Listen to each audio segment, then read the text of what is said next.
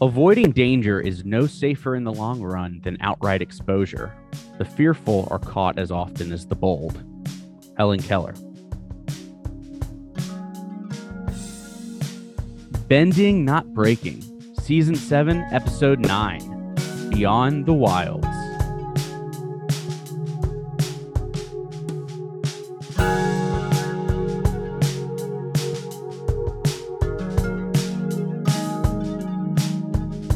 Welcome to another episode of Bending Not Breaking. I'm Sunshine, I'm Ben. and we are back for another. We are running out of episodes. We're, we're running out of episodes before we wrap up our final season.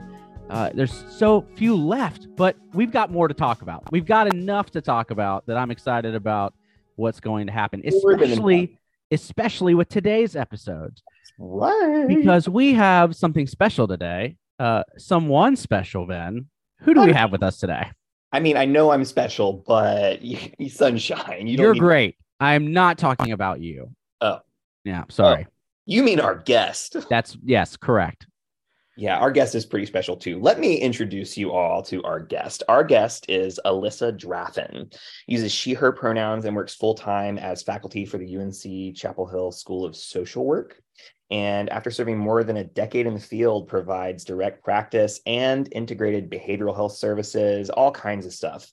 She has extensive experience working with individuals and groups living with HIV, post traumatic stress disorder, chronic medical conditions, and genetic disorders, as well as functional symptoms related to trauma, which you know we like to talk about on this show. And she has most recently worked with children, adolescents, and families experiencing social barriers to care. Alyssa, welcome to the podcast. Thank you for having me. I'm so excited to be here today. This is really cool. It's cool. I think we're doing a cool thing, aren't we, Sunshine? This is fun. Cool is never the word that's been used to describe this podcast. Nerdy, uh, uh, too in depth, uh, Yeah. overthinking. Those have all been terms that I've heard used. But cool, I I'll take cool. Yeah. I'll take cool, absolutely. but thank you for joining us and being a I part thought of this. nerdy was the new cool. That's true. Hey, a lot of nerdy things happening. Nerdy is definitely in the in the zeitgeist now. So excited to have you on with us as we're talking about honestly what has become my favorite media in the Avatar franchise, The Legend of Korra. Um, so thank you for joining us here today. And we are we're talking about a specific lens of exposure. And so we'll dive into the depths of the episode and the meat of the episode in that discussion. But when you think exposure, what does that even mean? Well, I think Sunshine, you're you're jumping the gun a little bit. We haven't even gotten to know Alyssa, right? Like Like that's true. We before we expose everyone I'm just so excited. inner details of the episode, we we got to learn a little bit more. Like Alyssa, tell us like just before we get into this this meat and get into your brain a little bit, tell us about what makes you you. Like what makes you a human being. Ooh, well, I I want to describe myself as a human being, B E A N, and I will tell you why.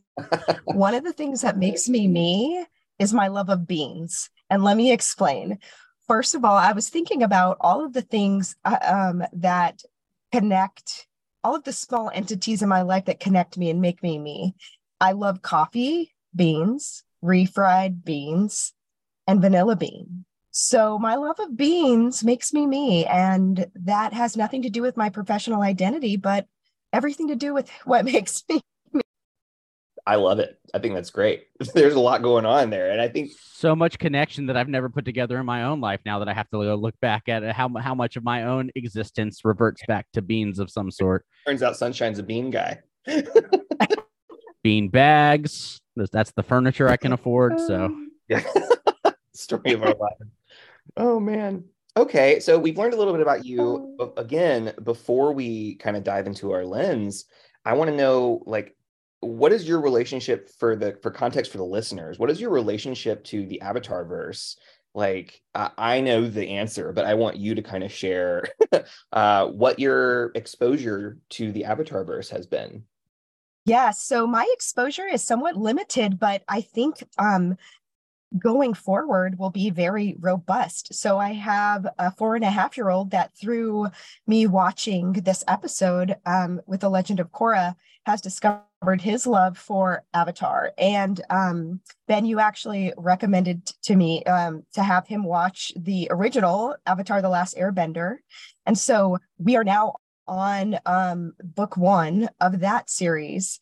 But other, uh, that, um, it's pretty limited. Although I did drop my son off at the dojo uh, this week, and someone that works there has the tattoo of the bison. Remind me of the bison's name.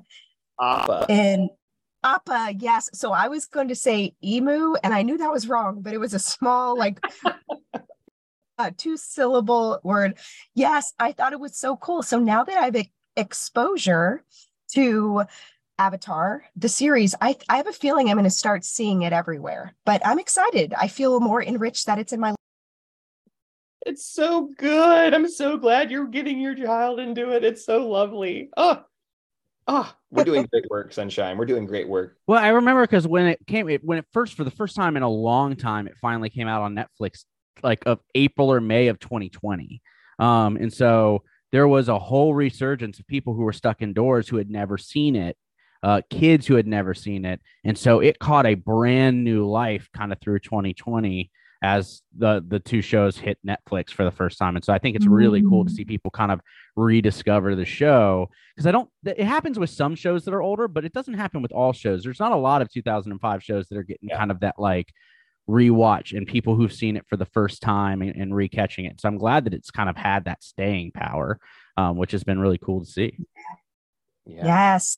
And I also knew one more thing. Um, I I remember in the early 2000s, or whenever the first James Cameron Avatar movie came out, that has nothing to do with the show, but I do remember hearing about the controversy of them using that name and me knowing, having some knowledge that there was another show called this that had been there far long before. So I, I like a little controversy. So um, that piques my interest as well.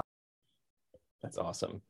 So now that you have been exposed to the avatar verse and now frankly you're just bought in because who can't be after after exposure to it uh, i'd love to hear a couple things. One you chose this lens that sunshine got us to earlier of exposure. Whoopsies.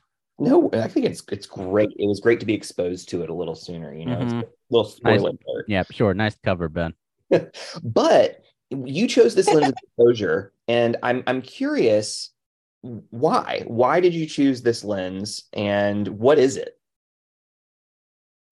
Yes. So I, I chose this lens because I was really struck by the scene um, where Korra was basically exposed to Zahir. So um, I, I, can talk about um, my relationship to exposure, which is in a therapeutic space, so ex, uh, exposure therapy. Um, one of the things I was thinking about as I was watching this episode was what I would do if Korra was my client and how I might expose her to the fear, where she basically went to the far most intensive experience she could have had. Um, and I'm sure we'll get into that. But my my um, relationship to exposure therapy is um, right now teaching master's students about it at the School of Social Work. But um, uh, basically, exposure therapy is um, a modality, a therapeutic um, intervention or lens that addresses or adaptation or defining diagnostic characteristic of, let's say, using um, PTSD for an example, um, it, it, addresses avoidance. So um, one of the defining characteristics of post traumatic stress disorder is avoiding reminders of the traumatic event. Um, in thinking about um, obsessive compulsive disorder or generalized anxiety disorder, we seek to avoid unpleasant experiences that create anxiety. And so um, that's actually very effective in the short term. We see immediate relief when we avoid unpleasant experiences and especially avoiding traumatic experiences or reminders. But what we've seen and what data shows in the long term is that it actually exacerbates the symptoms um, and the diagnostic profile um, sometimes is met even further. There's more criteria met for the diagnosis because the only connection you have to the traumatic event then is the fear or the absence of reminder. So we don't have opportunities to develop new connections in our brains and opportunities to create pleasant events around that painful stimuli. So exposure therapy kind of creates this um, the opportunities to have like a bravery ladder or a, a fear hierarchy where you slowly step into the space of recreating some of that anxiety around around the um, event and able to use some coping skills and interventions on a smaller scale. Yeah this is a really neat concept and i, I appreciate you kind of lifting it up and with that that framework right? Because like at its base definition like exposure is just like this being exposed to something being like being put into contact with something right? So a, a, rele- a revelation of like an identity or a fact or especially one that's like hidden from you. And when i think about it in this in the way that you framed it it reminded me of hillary mcbride's work on on trauma. And she talks about a thing called the memory package and whenever we experience an event that is traumatic, we remember the things that are surrounding that event, right? So, what did we smell leading up to it? What did we see? What color? Like all of these things contribute to that memory package. And everything associated with that package is also associated with the trauma. And so, in this case, we have like the color X, like pick pick a random color, the color blue. Anytime someone sees or mm-hmm. is exposed to the color blue, they are reminded of this memory package of the trauma. And what I'm hearing you say is that exposure therapy starts to expose you to those pieces of the memory package and starts to recontextualize Absolutely. them in a different way so that you don't necessarily associate them just with that trauma. Am I thinking about that correctly? Yeah, yeah you're absolutely right. I mean, so if, if we didn't do that, essentially what you're asking folks to do that with exposure therapy is relive this horrific, um, traumatizing experience. Um, trauma is often, a traumatic experience is often referred to as the death imprint. So you're asking folks to relive death with without any protections when you when you kind of go to the extreme. Uh, and so this idea of so lower level activation that can help us work through some of that stimuli helps us with the confidence with the uh, physiological imprint and memory and then using coping skills to help with some of those smaller activation um, events so smaller activation events could still be strong enough to cause a full panic attack. You saw Korra sweating profusely in the episode.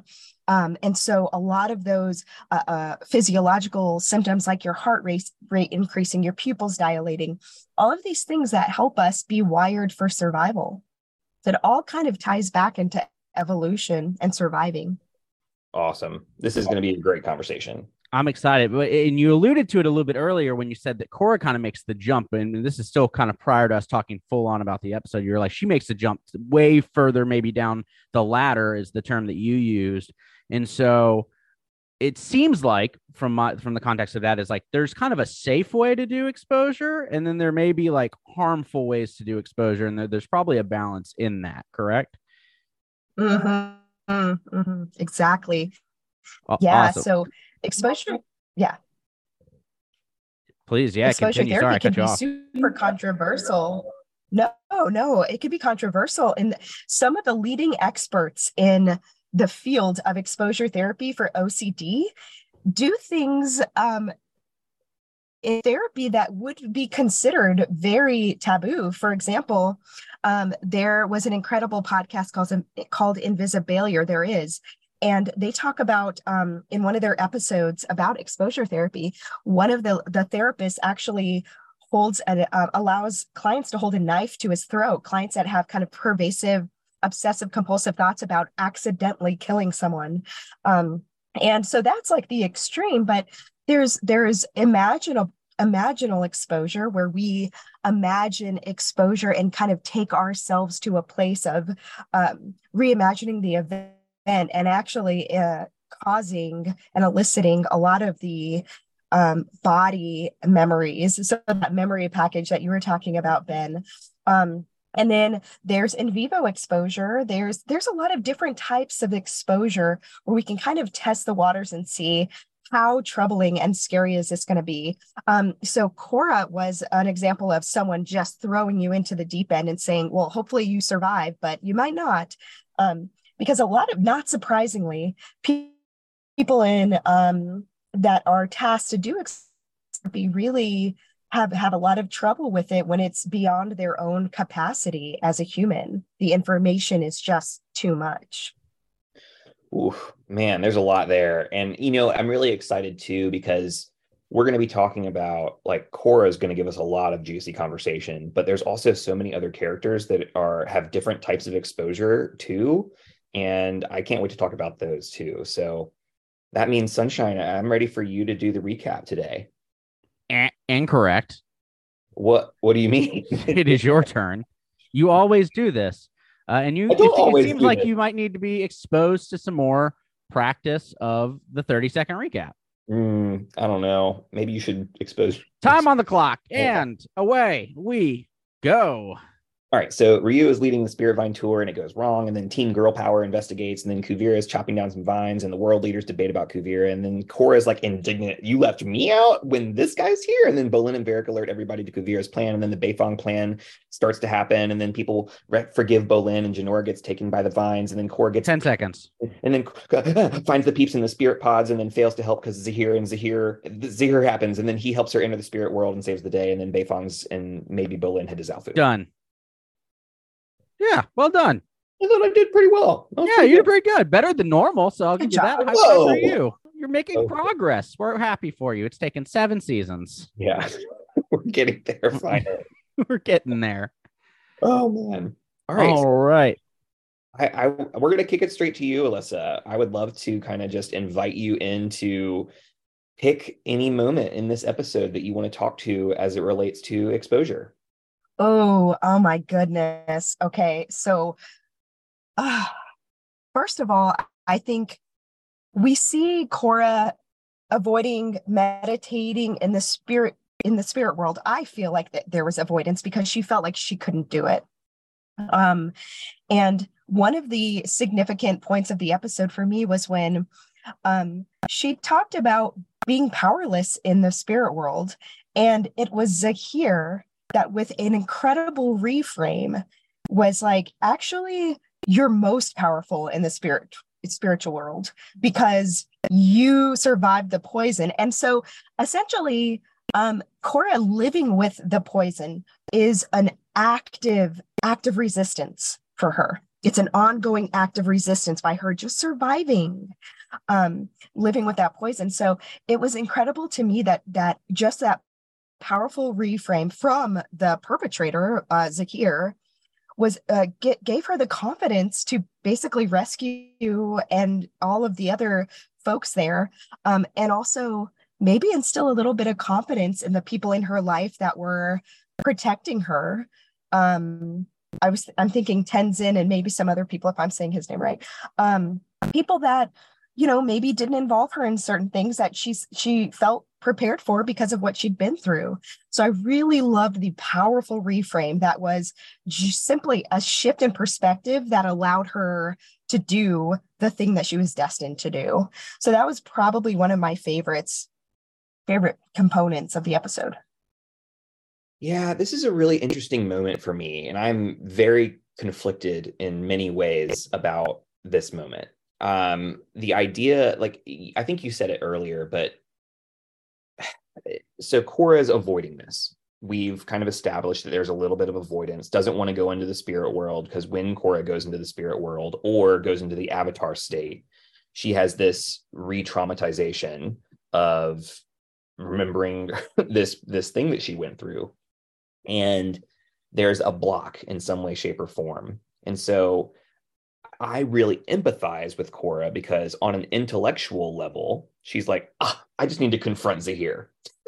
and it's the difference between, for me, like knowing what I'm supposed to do and actually following through and doing it with like, oh, mindfulness and meditation and all these things are super helpful. And I don't do them.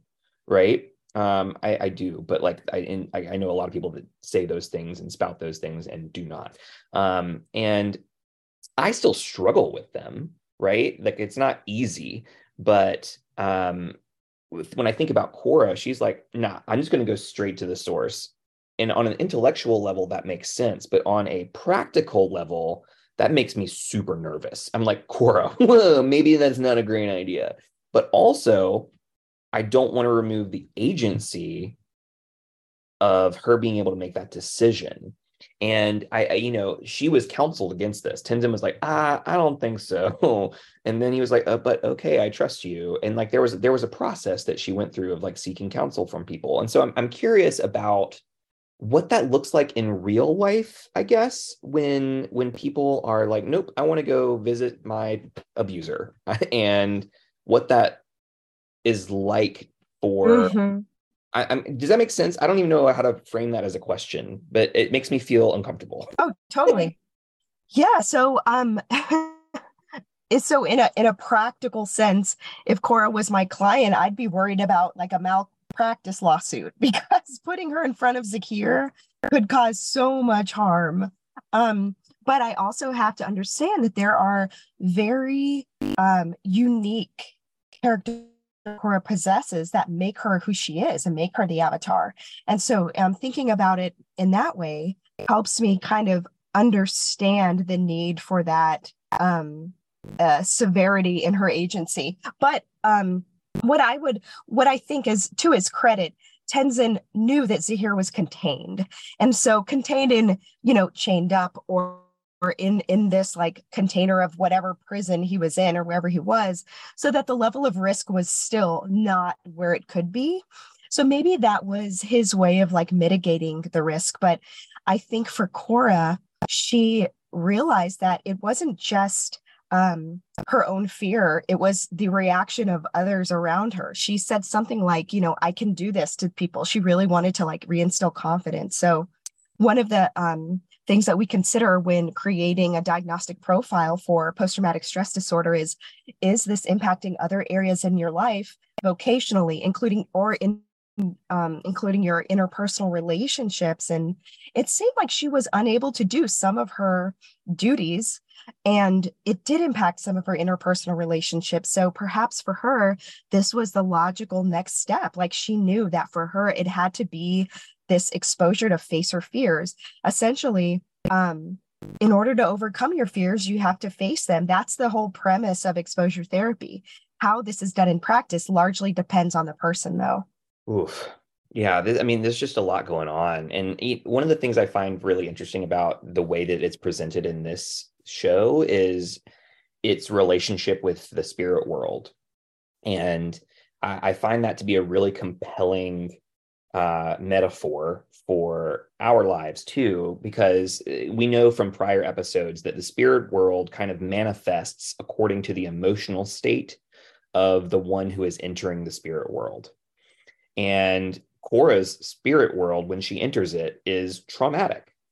Uh, and so, what's really interesting is trauma, when unaddressed and unattended, continues to shape, quote, our personal spirit world, if you will. And what we what we learn in this episode by korra finding raava and reconnecting with raava which is her avatar spirit, is that trauma separates us from ourselves in a way. And it leads to a form of absolutely right? It, it, like this dissociation in which we can avoid the pain.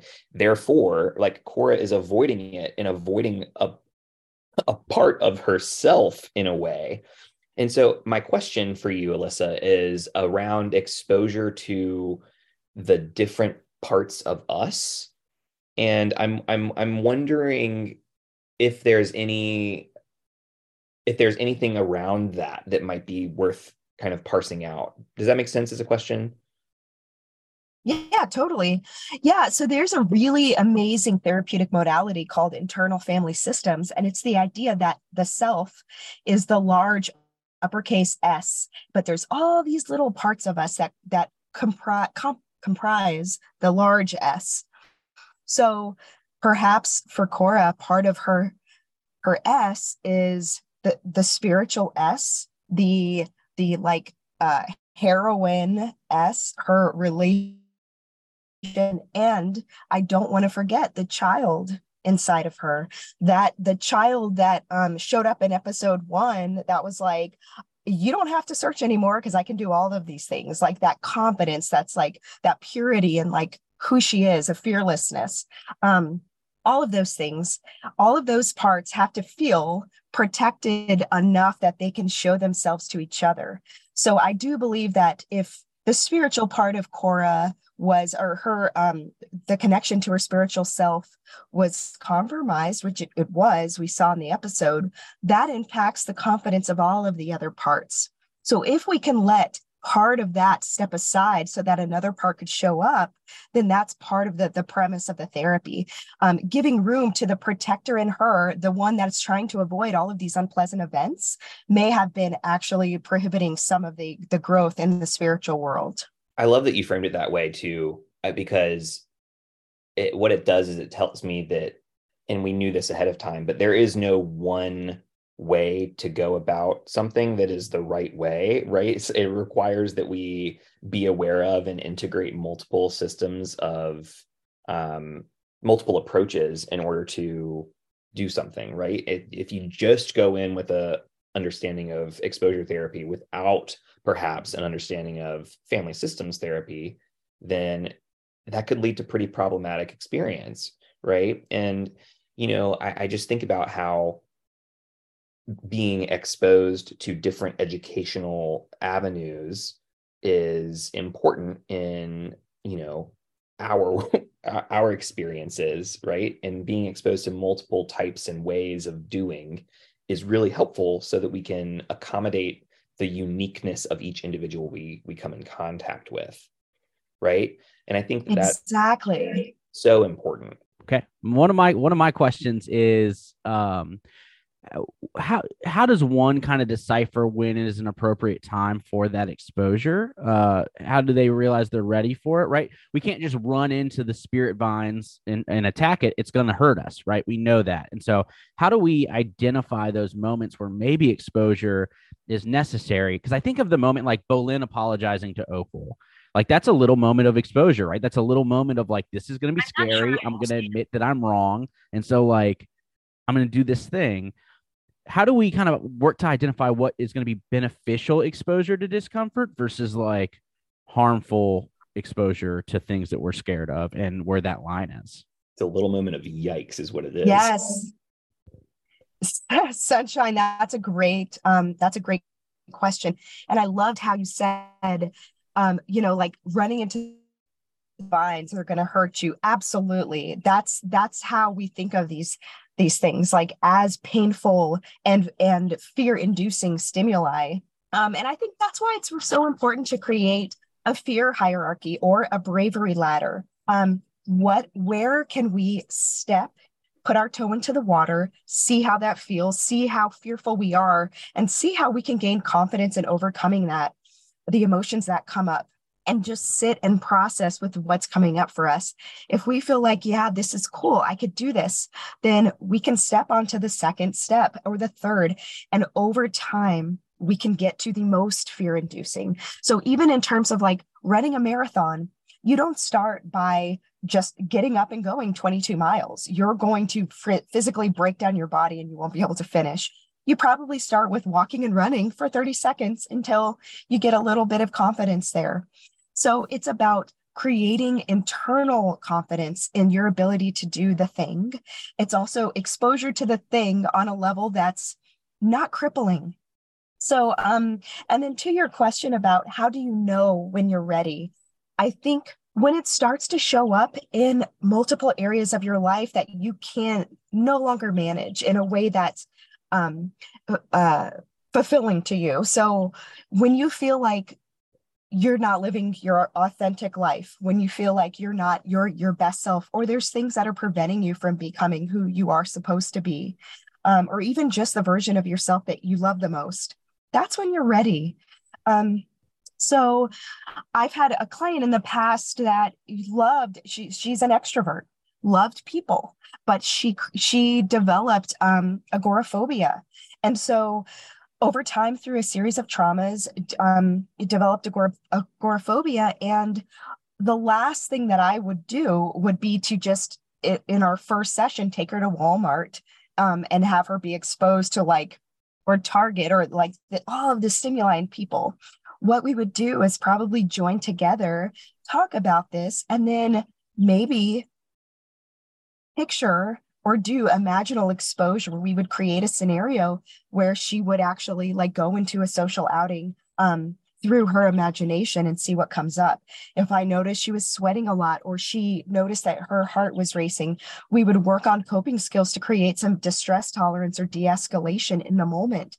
And so we would continue on that path until she was ready to do perhaps walk to the mailbox or do something that would be more of that low activation because it's it's fear is an interesting thing to me, right? Because there's there's fear that can maybe be unproductive. There's that fear that maybe like it's holding me back from achieving the life that I want. But then there's also recognizing that like fear is a safety measure sometimes, right? Like don't walk into the spirit vines that are going wildly active. Like that could kill you. Um, and so where's so how do it's I guess it's more of the same question, but like further on the scope of the ladder is like that recognition i guess you said it was is really when if it's keeping you from being the productive human that you feel like you want to be is that line. But how do we recognize just that safety at the other end of the scale? Like no just don't do it because that's going to hurt you.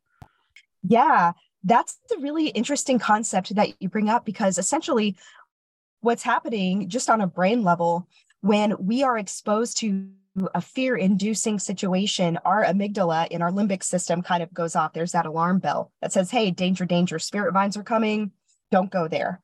Well, the issue with these traumatic events, um, that alarm bell gets jammed. And so while we know logically looking at the spirit vines, like, yeah, this is scary, this could kill me.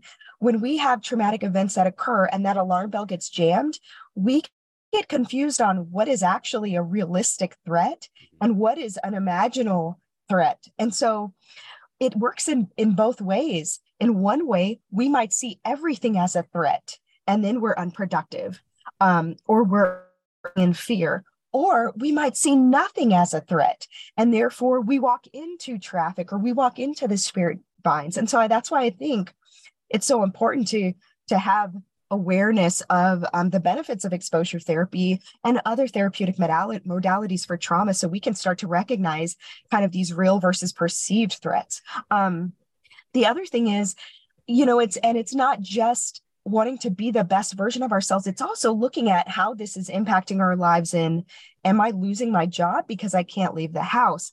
Am i um, seeing everything as a threat. So if I have an argument at work, I'm actually my fists are coming up and I'm in my survival response like fight, flight, or freeze, which we know we can't do at work. So there it's also this this am I causing areas in my life to crumble because or are areas in my life to crumble because are crumbling because I can't um, go on my it is so interesting how all this is uh, like the brain chemistry that you're talking about because as you're talking about this i'm thinking about the council meeting and how the council is trying to decipher like whether or not to engage, how to engage, the type of community they want to be, where's the productive, where's not productive, and getting new information by Bolin and Varrick kind of running in and acting as the stimuli of like this is coming. And so as you're talking, all I'm doing is picturing like that's exactly what the council is doing in that scene.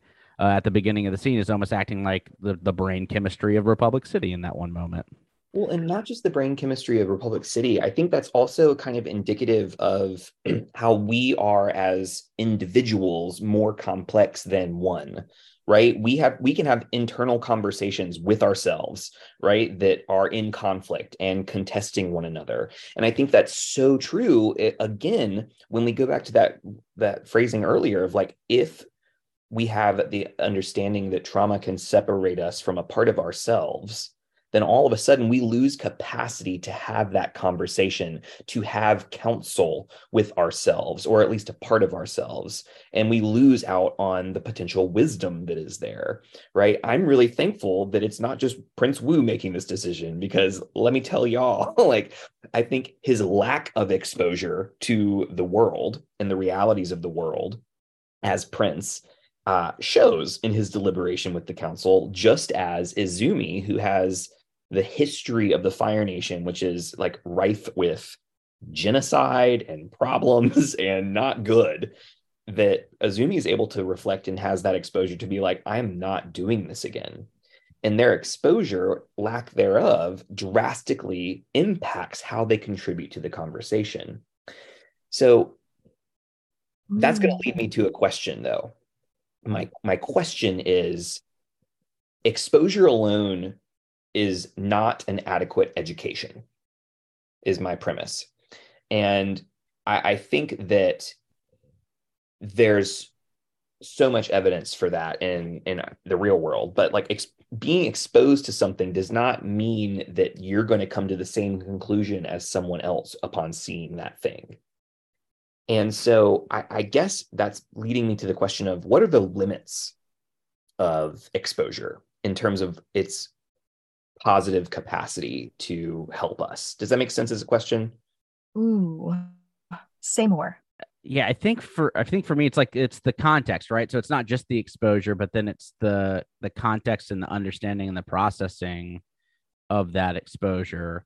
And so learning the skills to process the exposure has to come for the healing is the way that i would view that right like i can see something and the narrative i tell myself when processing it can be very wrong or very jumpy to conclusiony or like um, is that what you're kind of getting at, Ben? And yeah, there's actually a really good example that I can use from this from this episode. Like, I love when we do that. Yeah, the so if we go straight back to the beginning of the episode with these tourists who are going through the Republic City spirit vines. I'm gonna go take a picture of this vine. Yeah, well, it's like tourists in other cultures when they go to visit another culture and they see the culture, right? that seeing the spirit vines does not necessarily give them more knowledge or understanding. Uh, and what this reminds me of is people who like read a book about something and then think they know everything about it because they read a book about it right? So they have exposure to the idea of it, but they have no lived experience around the idea. They don't know how that shows up in different people. And so like, oh yeah, I've been to the spirit vines. They're uh, like they do all these like and but like you have no idea. like you have just seen them. And so it, to me exposure is like an important step, but it is not the end all be all. It's like, right? That seems like right? Yeah, yeah, I hear what you're saying. And yes, while I agree, I think it's the processing of the exposure for sure. Um, and you can't have one without the other. Uh, so exposure is like the prerequisite to be able to process it. Um, and exposure to the thing, uh, the way we process it is our default way is the way we've always processed everything because we create shortcuts in our brain and it's we're going to think about things the way we've always done it. It is the joining of other parts of ourselves. So i love your example ben um, kind of how you said be able being able to create counsel within yourself. Because even just on a brain level one part of our brain has to talk to the other part in order to reprocess things. Um, so it's like it's micro counsel right here in our um, prefrontal cortex and our reptilian brain coming together.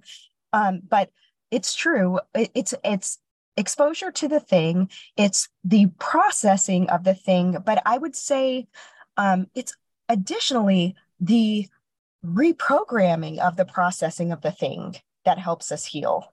So it's three steps to me. One of the things that's interesting about exposure to me is the my perception of exposure therapy is it's kind of like you've got to do it by yourself, right? Korra's got to go meet Zahir by herself. You have to, but we get this really nice moment with Mako, which Mako does a lot of things wrong, as we always know, but this is always a moment he does. This is a moment he does right. He also has those good times. So let's celebrate both. I feel um, like but uh, I'm here for you. I'm here for you. What do you need? Like those questions that he asks when she struggles going into the spirit world. Um, and so community has actually been a really big theme of this season on, you know, uh, not intentionally, but it's come up in multiple episodes. And so it's when it comes to exposure therapy and exposure specifically, what role does community play in the support and the healing uh, of someone who maybe is navigating that process? Yes, um, it's it's it's crucial. Um, usually, it's joining with the therapist. Um, so there's that community, uh, that partnership, I'd say, in the in the small, um, in a small community. But then it could be group therapy, or it could be you know letting people in and being vulnerable with the piece people closest to you and letting them know what you're trying to conquer or overcome um, or getting support but i think that the essence of exposure therapy is so you don't have to do it alone. You do it in community with your therapist. Um, you're walking and joining with that person in order to do it whether it's that it's through virtual reality or through imaginal exposure in vivo all of those things. I also think a potential uh, thing to think about is if we zoom out a little bit from from trauma and just think about exposure in our everyday lives and how community helps in that regard. I, I, I think what I'm thinking uh, about is Opal, right? So Opal comes in and Korra is, you know, I think meditating at the beginning, and Opal's super mad because her family is in Kuvira's hands and they're locked up and she wants to save them. And between her and Lin, they're the only ones who feel like any urge to do anything about it. And Opal opens up to Korra. And there's a, a anytime we share something that is on our heart, on our mind, that is a form of exposure. I am exposing what is inside to you.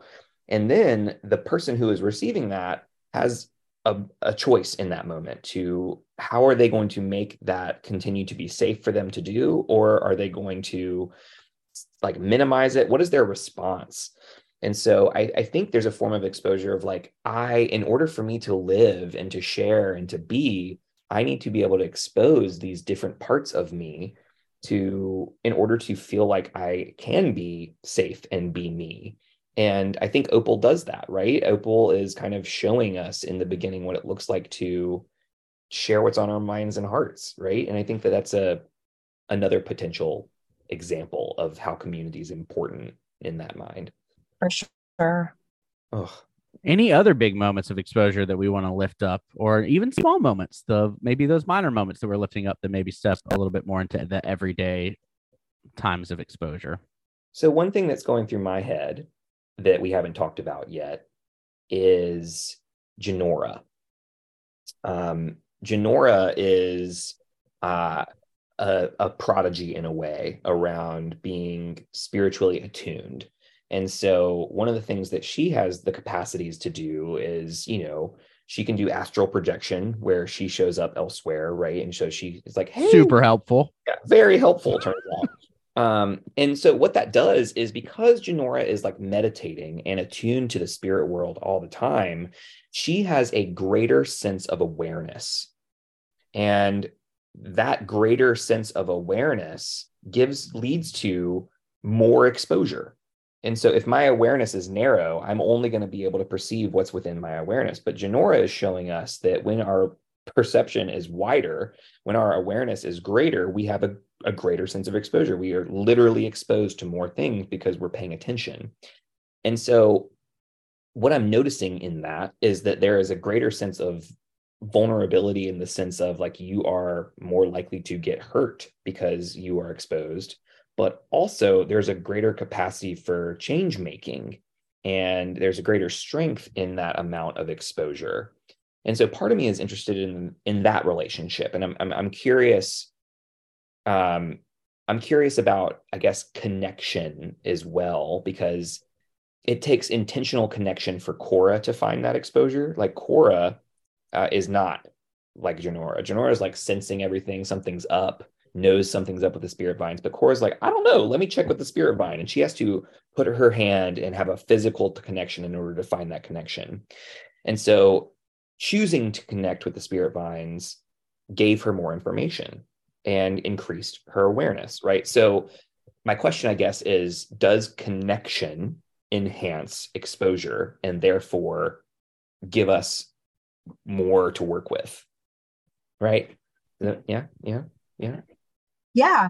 I really like, um, well, let, let me go back. I think with Jinora, it's it's truly a gift and it, it could also be a curse so the more exposed nerves you have the more opportunity for for you to just take in and absorb so much um, out there that you may not want to so i i really love that korra has the ability to turn it on and off and she's she says okay well i can connect let me touch this to connect with the spirit vines and then she's able to um, and if I were given the choice, I would choose Korra's gift over Jinora's because I would want to be able to turn it on and off and not have to absorb just the collective suffering. But then again, you could also be absorbing the collective joy if you have Jinora's gift too.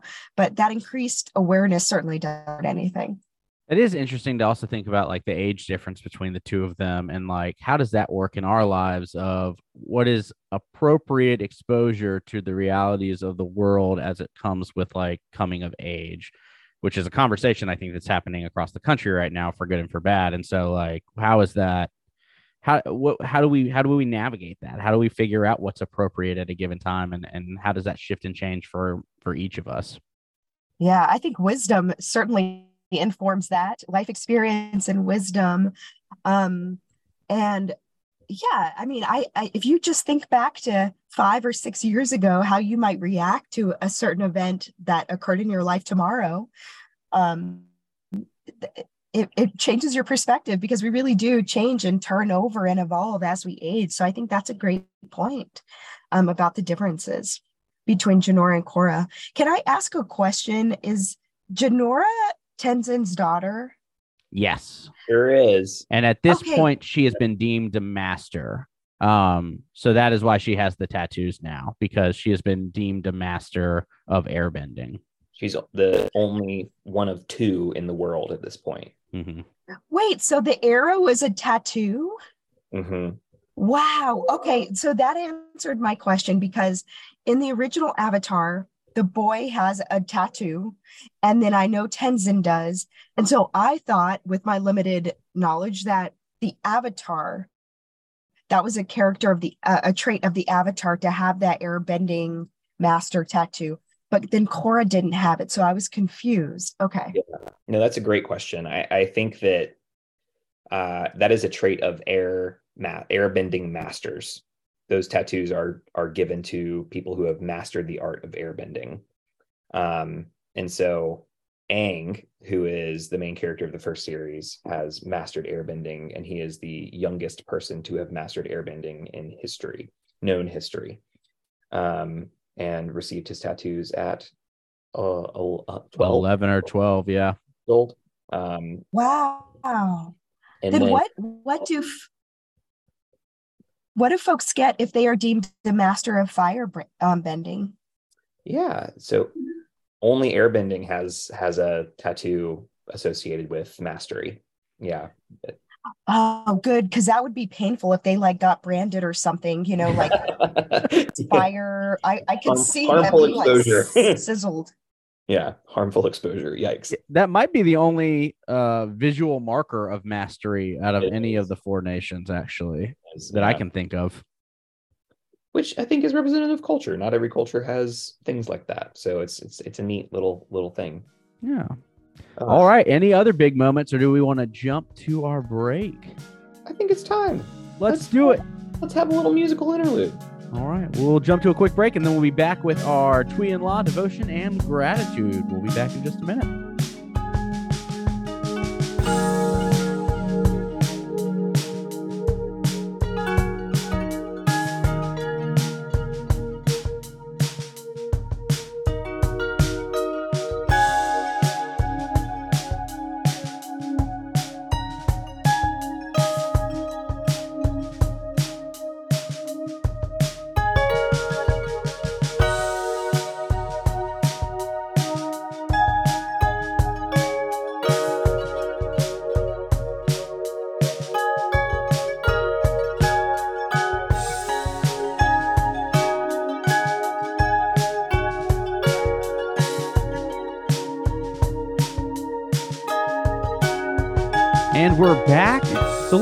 Let's talk about let's talk about what is pushing us away from this episode and what is pulling us in. What what are some things that you're really latched onto, and what are some things you're like, nah, not for me.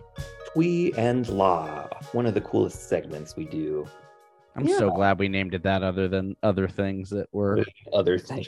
other things that were tried out at certain times.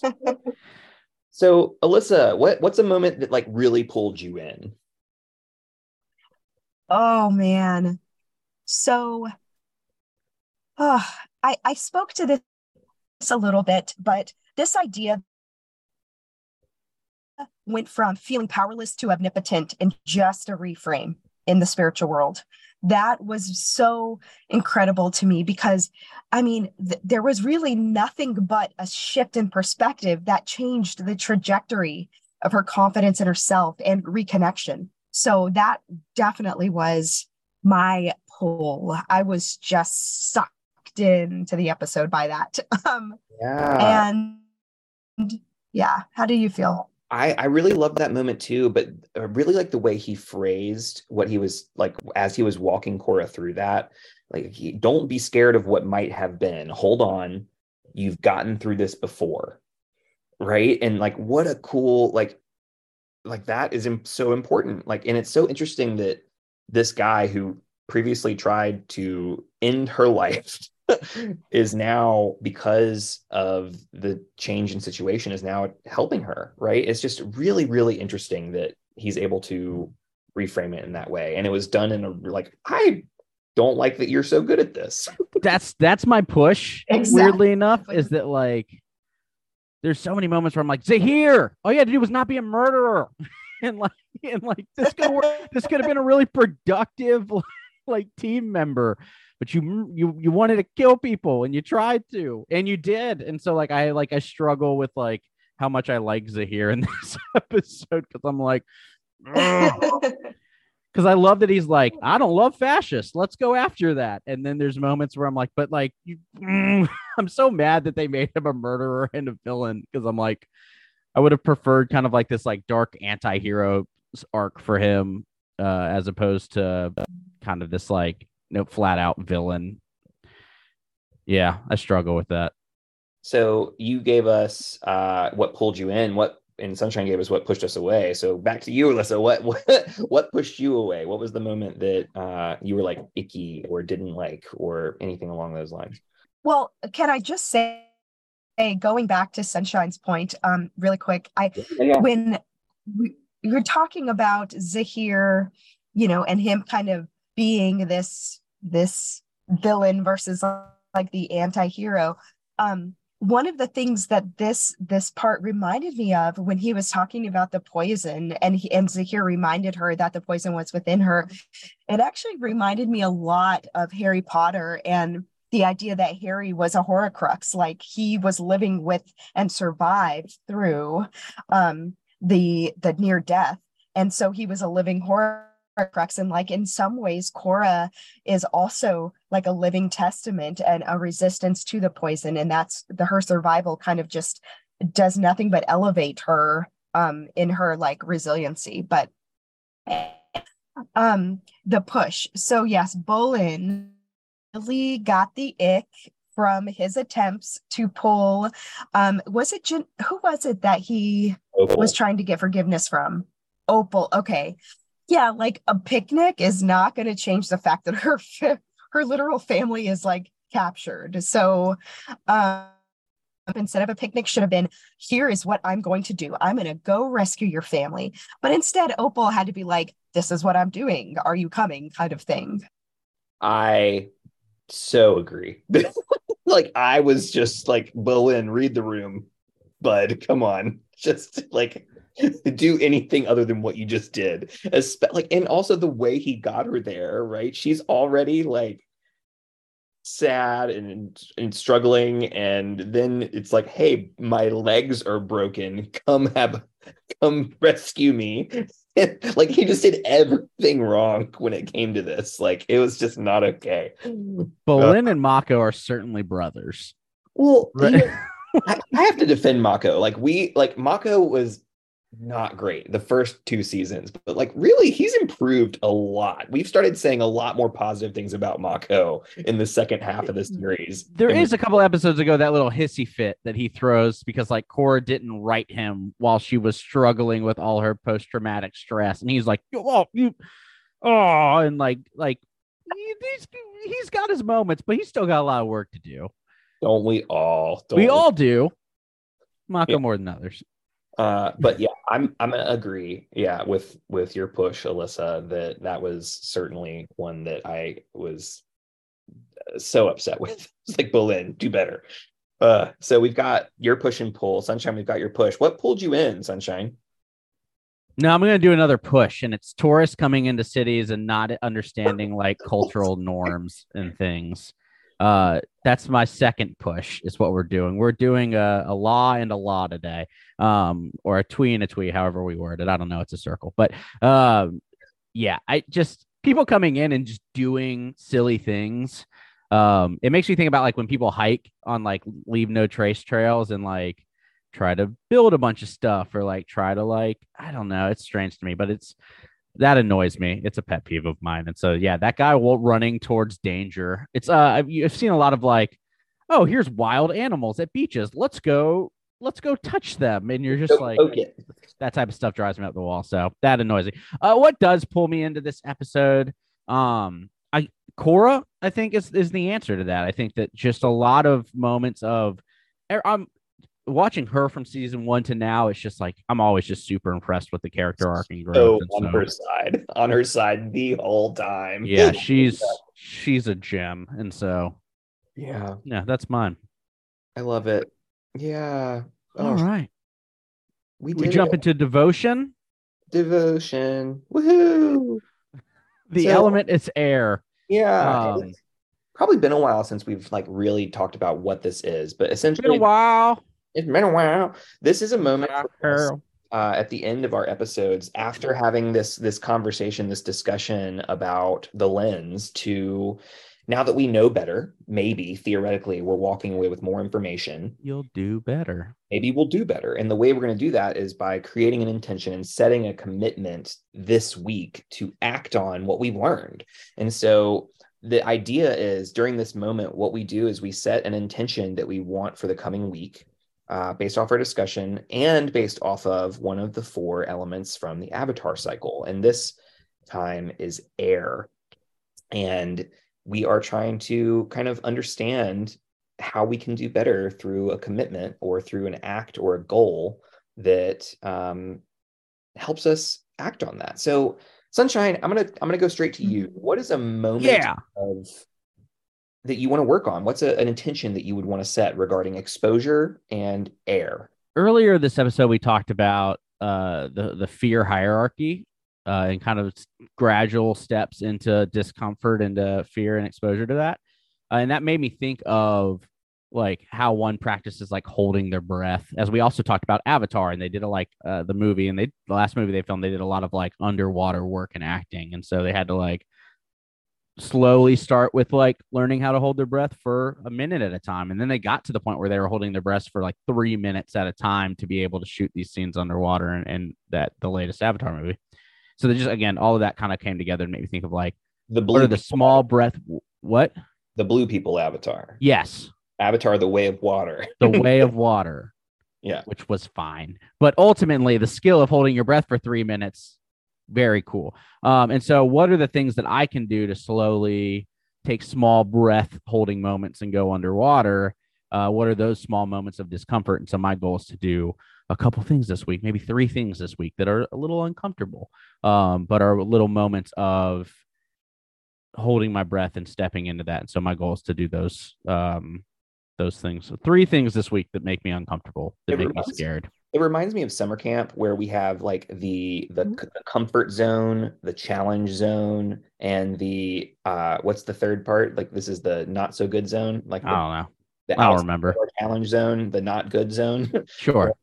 but like how do we expand and grow our edge? And that's what I'm hearing from you is like I want to grow my edge. And the way to do that is I have to challenge myself. And the way to do that is through exposure to these these things that challenge me.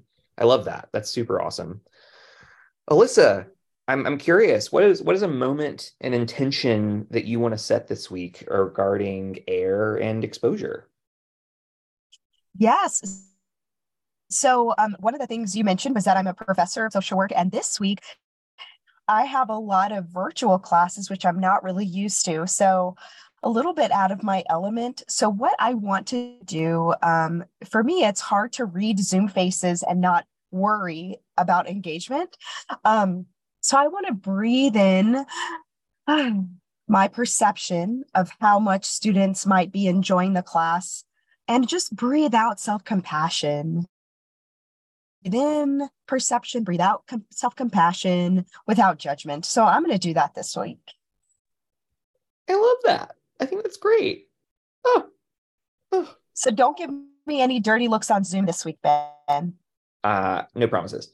Uh, so for my intention, uh, my goal is to, you know, I, I'm I've been thinking about how when we like it's really nice outside recently. Uh, it's in where we are, so I guess it's been raining a lot, but it's been warmer weather, I should say.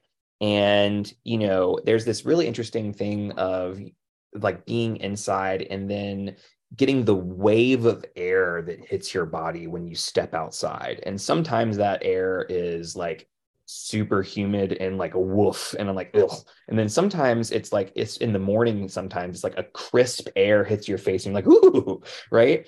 And it's that Nicolas Cage meme off when he comes off the plane in Con Air. i've seen it? No. No. All right. Yeah. But but just me? Okay. Sure, sure, sure, sure, sure, sure, sure.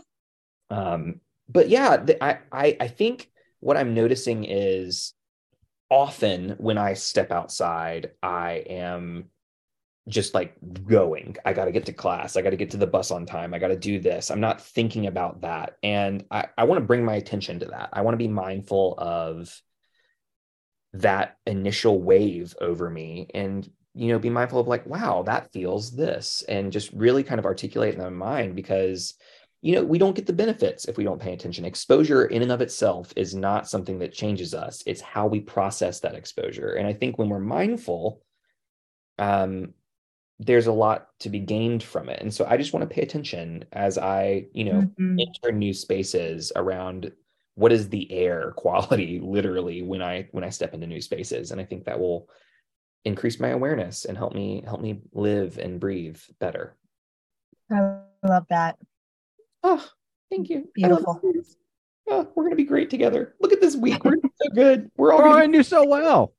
Oh, all right. Good. Gratitude, gratitude, oh. gratitude, gratitude. Indeed. Indeed. What are, who are we thankful for? What's a character that we are thankful for this week? I am immensely grateful for Izumi. Um, I had some like conflict about her response. Um, and and you know, it was one of those things where when she talks about the role of the Fire Nation over the past several hundred years, it's really complicated and it's really complex. But I have so much respect for the fact that she's like, I'm not to involve the Fire Nation in any more unprovoked wars. And I am happy to stand with you on defense, but I will not start another conflict. And considering the history of the Fire Nation, that is just so important. And I think it's so beautiful that she is taking a stand. And I love that it's Fire Lord Izumi and not another, you know, male Fire Lord. And so, because we the prior history has all been men that we again, the known history of people who have led the Fire Nation have been men, and Izumi is the first and perhaps only uh, woman to to lead the Fire Nation. And so I'm just really grateful for Izumi. I think Izumi's a winner, and uh, I'm grateful for Izumi. Yeehaw. Alyssa, what about you? Um, well, I love that you said that, Ben, because it kind of leads into what I was thinking. And I hope this is okay to say, but I'm really grateful for the creators of this show or the, the writers for making so many strong women in with with all of the children seeing this show and being able to see the examples of these strong and powerful and resilient women displayed in these like fearless characters um i'm thankful for that so that my son can grow up seeing this. I love it. I love it. But remember exposure alone is not enough. We have to talk about it. Like so i can't wait to hear about all the conversations you have with your son about like look at that woman in power. I love it oh he sees a woman in power every day with his Every mother no i'm just day, yeah kidding kind of awesome all right sunshine how about you who are you grateful for uh, there's so many characters. Opal is one that comes to mind. Uh, clearly, Korra. I'm going to send this one to to Mako though. I I love the support he provides in that moment, uh, and it seems so small. And I think the questions around like what can I do to be supportive can feel so small and meaningless sometimes. But I think the overall impact is super huge, and so my, I'm just going to give some props to Mako today. I really loved that the hug that they the three of them shared with Korra Mhm. and Bolin. I thought that moment was just like made me melt a little bit, Yeah, right? we didn't talk about it, but there is that moment of like they both Korra and Bolin talk about their shame, Yeah, and Mako's just there to be supportive, and I and I love that. I agree. I Mako is my second choice. I really I'm here for it. I'm really grateful for that moment. Oh, well, it has been a wonderful episode. That brings us to our end. Uh, Alyssa, thank you so much for being here and being a part of this and and and joining us today. Uh, for all the listeners, uh, make sure you're hitting us up on all the social medias, the BNB underscore pod on Twitter, Instagram, uh, on uh, TikTok as well. We're all over the place, so check us out there. You can also check us out on Patreon for live Woo-hoo. episodes that we do uh, every month and some bonus content here and there. Anything else we want to lift up before we sign off for today, y'all? Thank you so much for having me, both of you, and for any listeners out there um, that were interested in what we talked about. Consider the field of social work. It is amazing, and there are, are lots of heroes and fearless leaders in our field. So join us. The real life Avatar: The Last Airbender, where you can be the hero. Join us in social work. I love it. awesome. Well, Alyssa, thank you again for being with us. I'm Sunshine Mayfield, And I'm Ben Pruitt. and this has been Bending, Not Breaking. Thank you for listening.